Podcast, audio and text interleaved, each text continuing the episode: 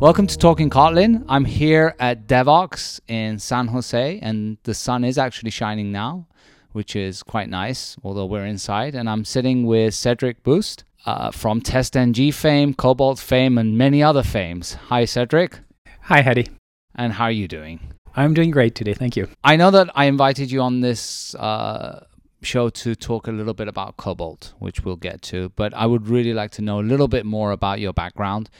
And because you've done so many different things, right? I mean, you started with, um, you've done, you've been involved in Android, you've done TestNG. So tell us a little bit about yourself. Sure, I'll try to keep that short. Um, I was born in France, grew up in France, and I moved to Silicon Valley uh, about 20 years ago. So I've been here for uh, quite a bit now, and um, uh, I've been very lucky to work in places that uh, were very interesting. And um, I would say the first one that was really good to me. Um, I started by working at Sun and then worked at BEA on WebLogic uh, and then worked at Google. And uh, at Google, I got some chance to work on backends. Then I got a little bit bored there, and I decided that I wanted to do something different. So I looked around, and um, and I found this mobile department at Google, which had five people. So that was in 2005. So there was no one there. Uh, Google was just beginning to decide that they wanted to do something in the mobile area, but of course, no, nobody knew what to do. So I said, "Hey, I'm going to learn about mobile software." So I joined the team, and uh, we started staffing up. And uh, and of course, the first thing we needed to do there is, all right, what are we going to do? So each of us looked around, and I found Gmail, and I thought, hey, I'm going to try to write Gmail for mobile phones. Uh, so just remember, this is 2005, right? This is way before Android. We're not talking, you know, smartphones. We're talking feature phones. The uh, the Nokia Candy Bar, the the StarTAC, you know, all these phones that were running a very antiquated, slow Java ME. Uh, it was called J2 ME still at the time. Was that during the WAP, the WAP times? That was yeah. That was the we were kind of transitioning uh, after the WAP, but yeah, the few years before that, I was using WAP on my phone. So yes, you're, you're right in there. Um, so little did I know what I was getting myself into, um, but you know it felt like a challenge, and it certainly was. So we started uh, working on Gmail, uh, started that project all by myself, and uh, within a year and a half, was running a team of about 20, 30 people for Gmail. Uh, and at that time, we managed to ship uh, Gmail on feature phones, and it ran on about 300 devices when we shipped. And so that was quite an achievement, I thought. And the UI looked pretty good, even on those very tiny screens uh, it worked fine, and so I was pretty happy with it. Um, so we started working on the next version, and it's about at that time that the Android acquisition happened. So Google acquired Android. Andy Rubin came on board with his team, and um, Andy reached out to me, came to see me, and he said, uh, "This is what I'm doing. I'm writing a mobile operating system. I have a small team of people." Um, we uh, we think that this uh, operating system should be based on Java. Uh, the problem is that none of the people that I have on my team know Java, but we all agree it should be written in Java. So first of all, we need Java experts. Second, we need Gmail.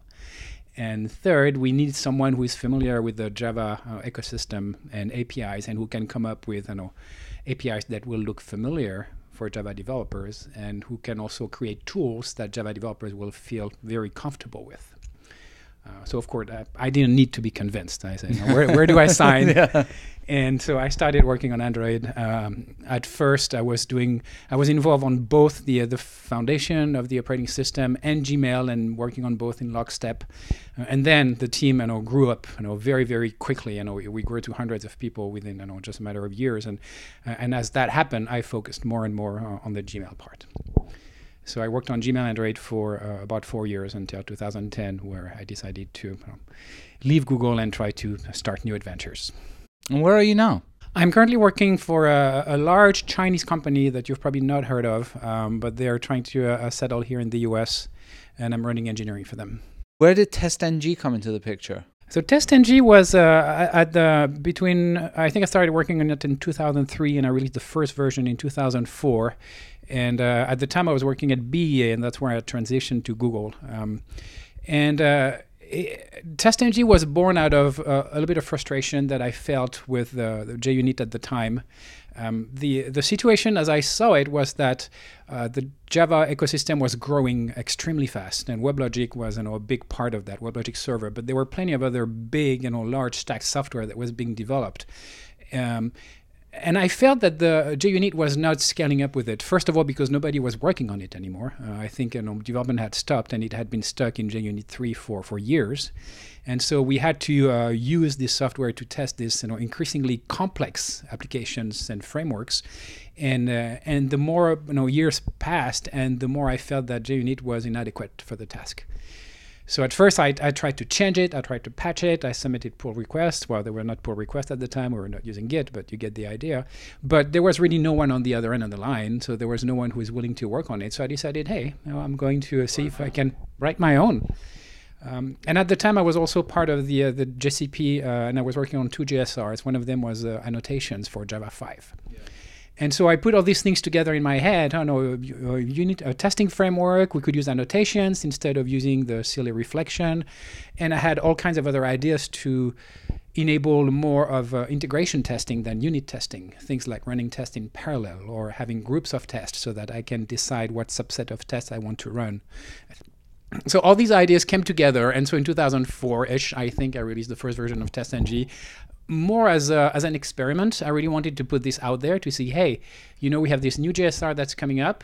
This is what we could do. This is what I think and what JUnit should look like. So hopefully someone on the JUnit team will see that and will pick it up and, and improve JUnit to make it so. And I pretty much left it at that. I thought, all right, I'm done here. Now I'm going to start working on something else.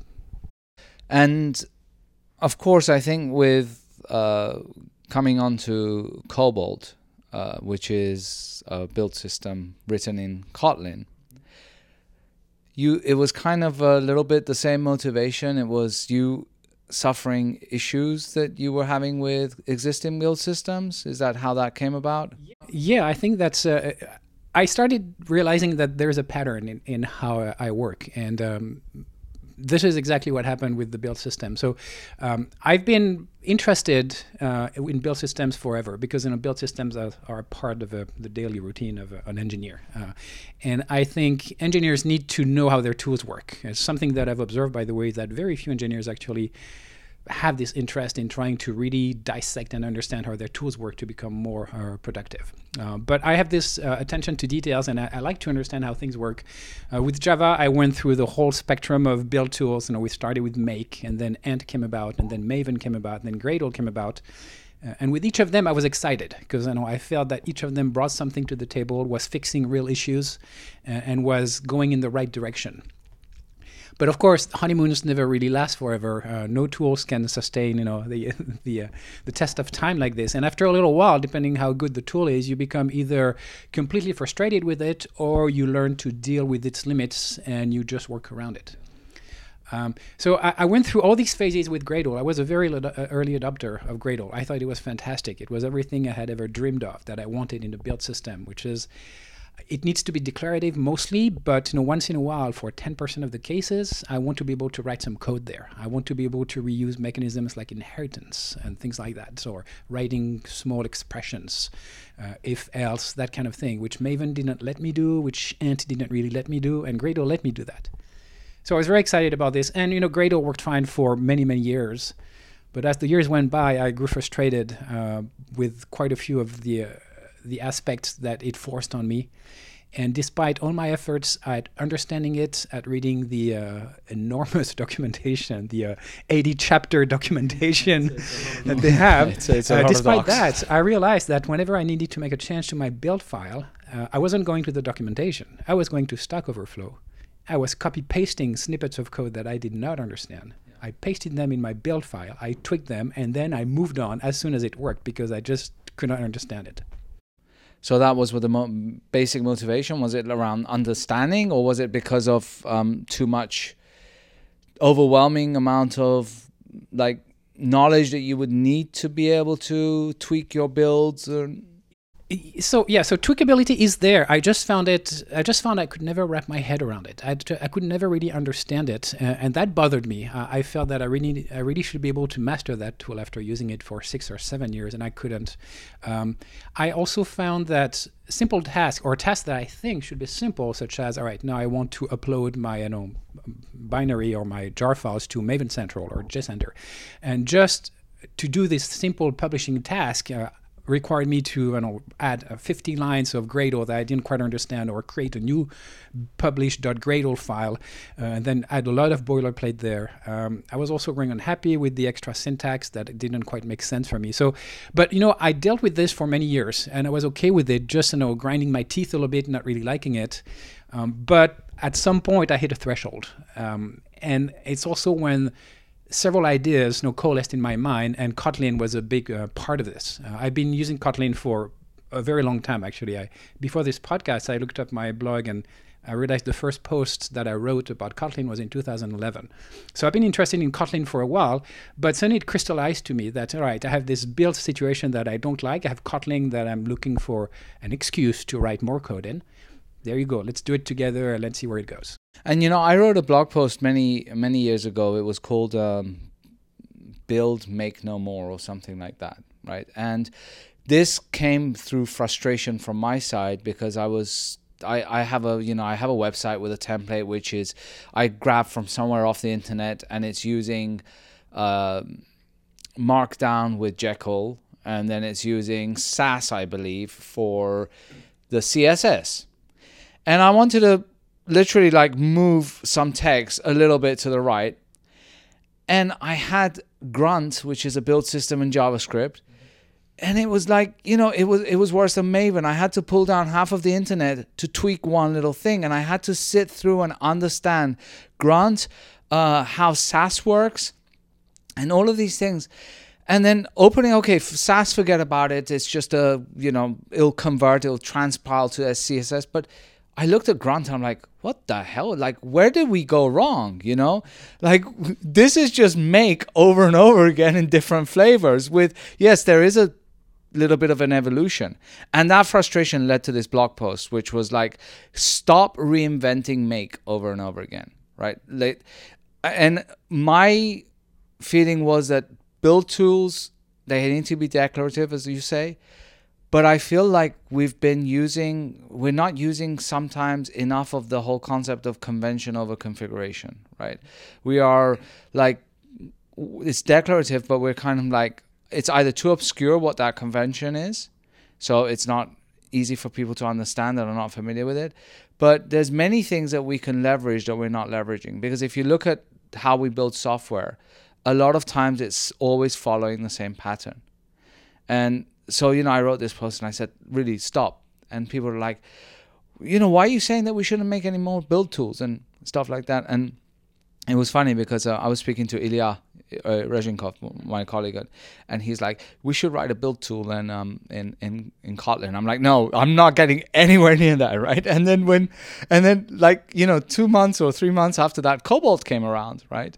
And I think that the the reason I mention this is because Kobalt isn't just a flavor of um, so to speak, Gradle using Kotlin. No, it's more. You're trying to add more things to it. Yes, I I wanted to see what it's like if I could create a build tool from scratch with no legacy, uh, and that's the point. That's the uh, the privilege that I have writing something from scratch. I don't need to uh, have all these previous you know, code bases or respect all these build tools that exist. I can start from scratch, and um, putting the the spotlight on things that I think are important today. Uh, one of those is publishing things to you know, JCenter or Maven Central, um, and I think the uh, the build file should reflect that because even if you're not that interested in it, this is how we publish. This is one of the big additions that Maven brought and that we're going to live with for the next 20 years. It's Maven Central, uh, the, the the repo format, the Artifactory kind of thing.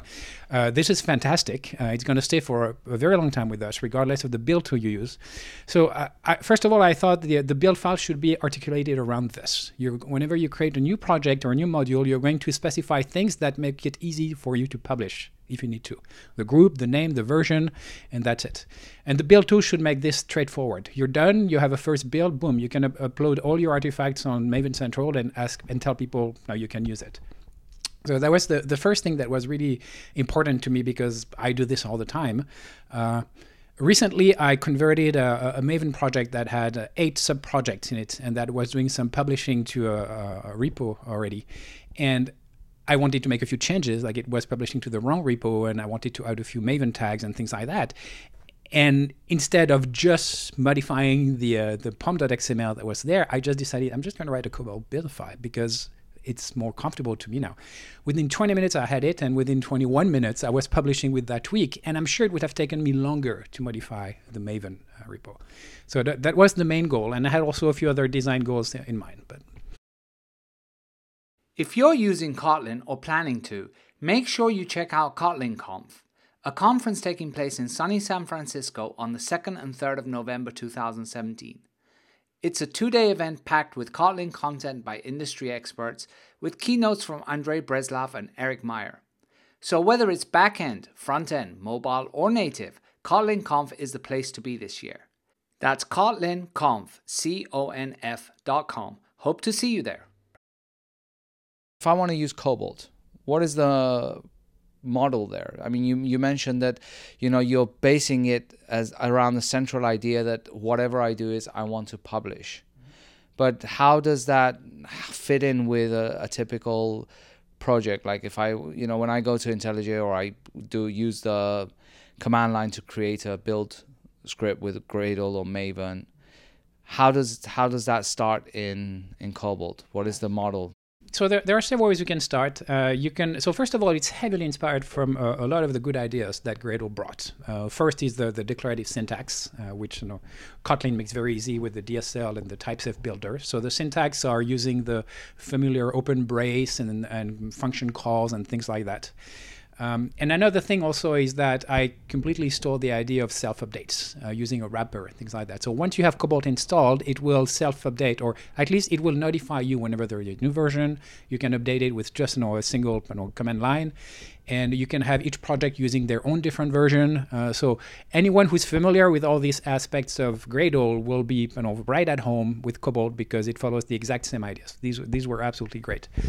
And the way you start uh, with uh, Kobalt, either you download a zip file, uh, and from that on, it's bootstraps. You no longer need to download that ever. Like I said, it will self update. Or you can create an IntelliJ project, and uh, it will detect that you have a Kobalt build file, and it will sync in very much the same way that Gradle does. So uh, the uh, IntelliJ plugin is written by someone uh, separate who uh, was has done a fantastic job uh, integrating the whole thing. So overall, I think it's it's still pretty smooth. It's still very very familiar to anyone who is using Gradle. very well integrated with IntelliJ. not Eclipse yet. Though. But it still follows the same model of like I've got some source files that I need to compile. This is using the Java compiler. This is using the Kotlin compiler. All of that is familiar, right? It's the same model. There. Yes, it is multi-language. Uh, you just uh, and like you said, it uses a lot of default. So you, your smallest project definition is really just three or four lines, where you where you define the group ID, the name, the version, and if you're using the standard uh, layout, either with the source main Java or source main Kotlin or source test Kotlin, all these things by default will be recognized. So the smallest build file that you can have will have five lines uh, and three imports. That, that's about it, and you can build right away. Um, Kobalt will also detect multi-language. It compiles Groovy, Java, and Kotlin. Uh, again, you don't need to tell it. It will figure it out by itself. It will figure out the right ordering or what the dependencies are. Uh, recently, I did Kotlin incremental compilation, uh, which you know has been really uh, very, very well, uh, very well received. Um, and also something else that uh, was a bit of a pain point for me with Gradle is uh, when you have multiple projects uh, and they depend on each other. Uh, you have, let's say, one core project, one library project, and then your main application that depends on these two things. Uh, this is a pretty standard configuration. Um, more complicated projects like the Kotlin compiler, of course, have a whole dependency graph. But uh, I've always felt that the way Gradle handles this with the settings.gradle and including projects and all that is makes it hard to figure out which is where. Uh, and so I try to uh, do better here so that you can look at one build file and see right away which one depends on which. And from that point, Kobalt will build them in the correct order. And it will also build in parallel, which is something that is also not very common in build files. Uh, I know Gradle, Maven, and don't do it.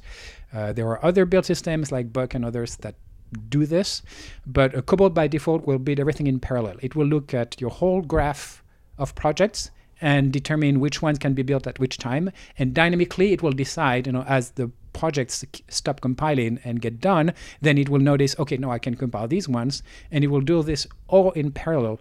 And sometimes, you know, winning 40, 50% build time. Uh, Kobalt will tell you at the end, by the way, I built in, you know, two minutes, and building this sequentially would have taken three minutes and a half, something like this. So you can have a pretty good idea of, you know, the, the time saved by this kind of thing. The script file or is it like a Kotlin project, so to speak, or is it a KT file? No, it is a KT file right now. It's called build.kt because uh, I started doing this way before scripting was available. Uh, so it's really a, a genuine uh, Kotlin file that you know, the uh, uh, IntelliJ will load. You know, if you synchron, if you use the uh, Kobalt plugin uh, and you import your Kobalt project, your build.kt is just a standard Kotlin file. So you get all the completion, highlight, and uh, even refactoring and things like that that you have for any Kotlin file. No difference there. But I've kept uh, a close eye on the the KTS or the scripting initiative, and I've actually ported that same model to scripting. But so far, it's still sitting in a separate branch because I haven't seen a lot of added value yet. Because uh, I think the scripting is still a work in progress. I, I will definitely switch to this at some point, but there are still a few things that are being sorted out in the scripting environment, uh, such as dependencies and how you could download things that your build file might depend on. Um, and I want to make sure also that the compilation uh, speed would be worth it. Uh, right now, Kotlin compilation can be a bit you know, slow compared to what we're used to in Java, but it's still an extra two or three seconds for the whole compiler to warm up, and after that, it, it's pretty quick. Uh, and scripting doesn't really change that much. I was a bit surprised by that. So, I, but I'm keeping a close eye on this. I regularly run the branch, and I, am in touch with all the uh, the people on JetBrains who are working on scripting, and uh, I, I, keep trying it as new versions come. I think eventually I will probably support both. You know, either it will be a build.kt or a build.kts, but there is the two are so similar that there is no reason. And from a user perspective, it doesn't make that much of a difference, right? Um, in terms of invocation of the build. Right. It's just the, the syntax uh, might change a little bit because now uh, the fact that it's a .kt means that there are a few constraints on what you can put. Uh, you cannot have an, a, a, a, function call in the middle right there. Uh, but uh, the extra syntactic noise required to make it a real Kotlin file is really minimal, and nobody really complains about this. It's just you declare vals everywhere, and that's how your build file is. And when you said earlier that in when I open the build file, I can kind of get a bird's eye view of the different dependencies and relationships between these projects, I'm assuming that that does not limit you to the fact that if I want to have my projects in multiple build, sorry, in multiple um, KT files, that is possible, right? I just um, uh, not at the moment, but yeah, it's very easy to implement. I just haven't, you know, felt the need right now. I've had other uh, priorities, but uh, I started first having one build file for all your projects as a just an easy way to get started. Uh, and I thought I'm going to go to multiple build files very soon. And but so far I have felt that I haven't really felt the need for this, and that having everything in one build file was actually very convenient. But I'm totally you know decide uh, I will do this. You know, very soon you'll be able to have build files under the correct directory. Uh, but you'd be surprised at how initially you feel that you need this, that it makes things more modular and more isolated. Uh, but now I'm beginning to think that having this one build file at the top where I can have an overview by just looking at one file of how all my projects fit together, how to share variables and constants and things like that is actually pretty pretty powerful and with not as many drawbacks as I thought. Is there plans or does it support Kotlin targeting JavaScript? I haven't. No, I haven't uh, looked at that. I don't suppose it would be very hard because I'm already, you know, calling the compiler, the Kotlin compiler internally at the API level. Uh, I don't expect that would be very difficult. Uh, it was pretty easy for me to switch from the regular compiler to the incremental compiler. Uh, I think supporting the extra backend should be pretty easy. Um, just nobody has requested it so far, but I don't envision it would be very hard to add this. Okay. The reason I asked that because one of the things that we're kind of encountering and we're trying to solve a little bit ourselves uh, is you know in the javascript world they use a completely different systems for building that right so as a java developer if you're using kotlin to target the jvm and javascript at the same time which is one of the value added propositions here that you know I can share code base and target two different systems. You're used to Gradle, you can get used to Kobalt, you can you get used to Maven to kind of do these things. Uh, but from someone coming from the JavaScript perspective or the ecosystem, they're not familiar with the concept of you know a Maven dependency and stuff like that. I mean, they've got the equivalent thing there, and so you know it is that aspect of I need the JVM to be able to run a build script in that sense. Um, and so yeah, so when you are trying to kind of configure targeting two backends, I think that the experience should definitely be smoother, and I think that at JetBrains we need to also focus on trying to improve that. So I was curious if you're doing anything or have plans anywhere. I that. definitely plan to do it. I think the the best way that Kobalt has advanced so far is by people sending me a link to their uh, project and say, "Hey, can you convert this to Kobalt for me?" Uh, and I look at it, and uh, either it's straightforward and within five minutes it's done, or I realize that they're using things that are not quite supported by Kobalt yet. I add it, and then I get back to them and say, "Now it's done." So same thing here. I, I just haven't received anyone sending me a JavaScript based project or Kotlin JavaScript based project. But know, if you have one around, say, hey, can, can you build it with Kobalt? By all means, send it over. I'll take a look, and you know it will be a good way to you know, improve Kobalt. Um, and I totally feel your pain about what you were saying earlier and the JavaScript things. And um, I don't have a problem writing JavaScript. It's not my favorite language, but I'm pretty comfortable. I don't, you know, recoil in horror, and I don't have all these, you know, choice words to to say how much I hate JavaScript. It's not what I hate. What I dislike with JavaScript is the ecosystem surrounding it. Uh, I I don't really like reading that, and I want to install a new framework, and then I, all right, it's npm, and uh, or I'm gonna have to to run grunt, or I'm gonna have to run something because, in my experience, none of these has ever worked seamlessly every time I've had to deal with one of those, I've had to do some yak shaving to understand why things were failing because some you know, header files were missing on my OS or my Windows machine or anything like that. It's never been transparent. So we have it very easy on the JVM, and we're lucky. Uh, whether it's Ant and more recently Maven and Gradle, we have a build system that is very solid, a dependency system that works. While a lot of the other languages, and Go and Rust and Cargo and all these things, they're still trying to figure this out and reinvent things that are pretty much solved by our build systems on the JVM. Yeah, and, and my issue is the same. I mean, I don't mind JavaScript as a language. I, I have a preference for static typing, but one of the things that actually attracted me to Kotlin was that it was quite concise and nice in regard to you know comparing to JavaScript, right? But it is that ecosystem, and I really feel that in the in the JavaScript community, it's like as soon as a minor issue is encountered, they try and reinvent things or redo things introducing more complexity and not taking a step back and saying, did I solve the problem or did I make it even more complex? And coming back to Kobalt, you've recently hit 1.0. I remember when you heard about the announcement uh, around Gradle adopting Kotlin, your first message on the Slack channel was, "Well, my job is done." Right? And I that like stuck with me in my in, my in my head and I was really really happy because this was like six, eight, a year ago or so, and I'm I was really happy when Kobalt 1.0 was released because I really didn't want that f- to be a demotivator or for you to kind of say, well, you know, this was quite similar. Um, and, it, you know, because a lot of people were interpreting Kobalt as simply just a Kotlin being used for Gradle, but as you mentioned and as we've talked about, it's it's a lot more because you've taken a lot of good things from these build systems, you've combined them, you've added value to it. So I was really happy that you've continued this, right? And you've just re- recently released 1.0. So you are continuing Kobalt, right? Moving forward. Absolutely, I'm, I'm working on it pretty much you know daily ish, uh, depending on the, the, the, free time that I have. But yes, uh, I keep releasing minor versions all the time. I have plenty of other ideas and features and things like that. Uh, some are inspired from Gradle, others are inspired from other build systems, and others are just come up with. So um, I'm doing this as long as I'm having fun, as long as I feel that I'm coming up with things that might be useful, and that uh, there are users around here who have compatible ideas with mine with respect to what a build tool should look like.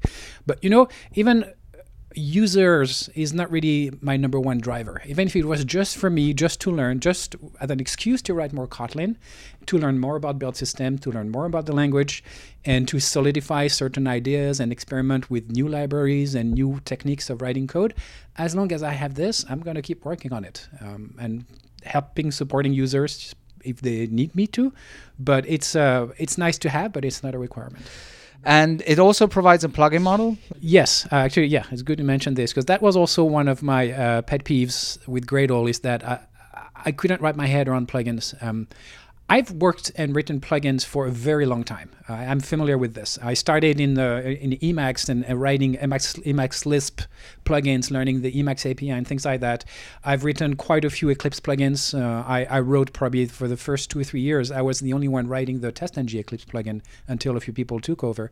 So. Uh, I'm used to that. I'm used to reading an API of a framework and being able to plug into it and understand this. That is not a problem to me but it was a problem with Gradle. I thought I, I have written a few Gradle plugins, and there are a lot of things that I didn't feel very intuitive to me. Uh, the fact that you have to modify internal APIs, internal structures of Gradle to get things done. Uh, you get things done this way, it works, but it didn't feel very clean and felt like I couldn't really wrap my head around it. So one of my goals with Kobalt was to flip this around and get inspiration from both the Eclipse API and the IntelliJ API with extension points and I want to these to be exposed explicitly. Uh, users can only use that; they're not allowed to go inside the internal structures of Kobalt.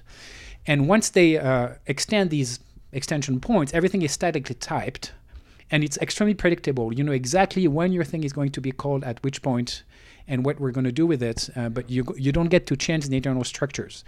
So the uh, the upside of this is that it's extremely structured. It's extremely easy to document. Uh, all the docu- all the extension points are there with you know fully statically typed API. The downside is that the bottleneck is how many extension points there are. Uh, if if you want to do something and I haven't exposed an extension point for it, well, right now you can't do it until I add this. So this is why Gradle has thrived because at first it didn't really provide much of a plugin API. It just said, here, here is this is a big groovy ball, and you can have access to all the fields in there. Have fun, uh, and it took off because everybody started doing a lot of things with it. Uh, I'm trying a, a, slightly different, more conservative approach and trying to make sure that I can document exactly what the extension points are. It's worked with Eclipse. It works with IntelliJ. We'll see if it works with Kobalt. But so far, I've had quite a few people who've written plugins, and um, and it's worked well for them. If I want to start using Kobalt right now, let's say I've got a Gradle project, or I've got a Maven project, or an IntelliJ, or whatever project what's the best place like how apart from calling you and saying you know cedric can you convert this to um to a kobalt build what is the best place to how do i start yeah, so there is a uh, an extensive documentation at uh, beust.com slash kobalt. Uh, unfortunately, I haven't been able to secure a, a kobalt.io or kobalt.com or kobalt.org, but I'm keeping an eye on some kobalt domains. But so far, I haven't been able to grab the one I wanted. So uh, right now, it's still hosted under my personal website, or you can just uh, Google it, first of all, K O B A L T and uh, and I think the documentation is very extensive in how to get started, how to install it, and then how to use it, and, and then further if you want to go into plugin development and everything. Um, there are some uh, embryos, I would say, of uh, migration support for from Maven. Uh, if you try to create a Kobalt project and you already have a pom.xml, uh, you will find some good defaults and some things carried over. It's going to read your, your pom.xml and, and uh, import some of the stuff in your the build.kt, the Kobalt build file. Not from Gradle, though that's a bit harder to parse. Uh, but this is also very, very tiny right now. There is a lot more that we could do, but so far, no, the bandwidth has been limited. Okay, and then of course there's the Slack channel that you mentioned. So if they run into issues, they can always ping you there, right? Sure. Uh, there is so on the Kotlin Lang Slack, there is a sharp Kobalt um, channel there. Um, there are discussions on a daily basis, and uh, a lot of things happen also, of course, on the GitHub and uh, pull requests and issues where people file uh, and comment there. Oh, cool. Well, it's been fantastic talking to you, Cedric, and um, I'm definitely sure that you're going to come on later on to talk about different things. So once again, thank you very much for taking the time. Thank you very much for having me, Hadi. It was a pleasure.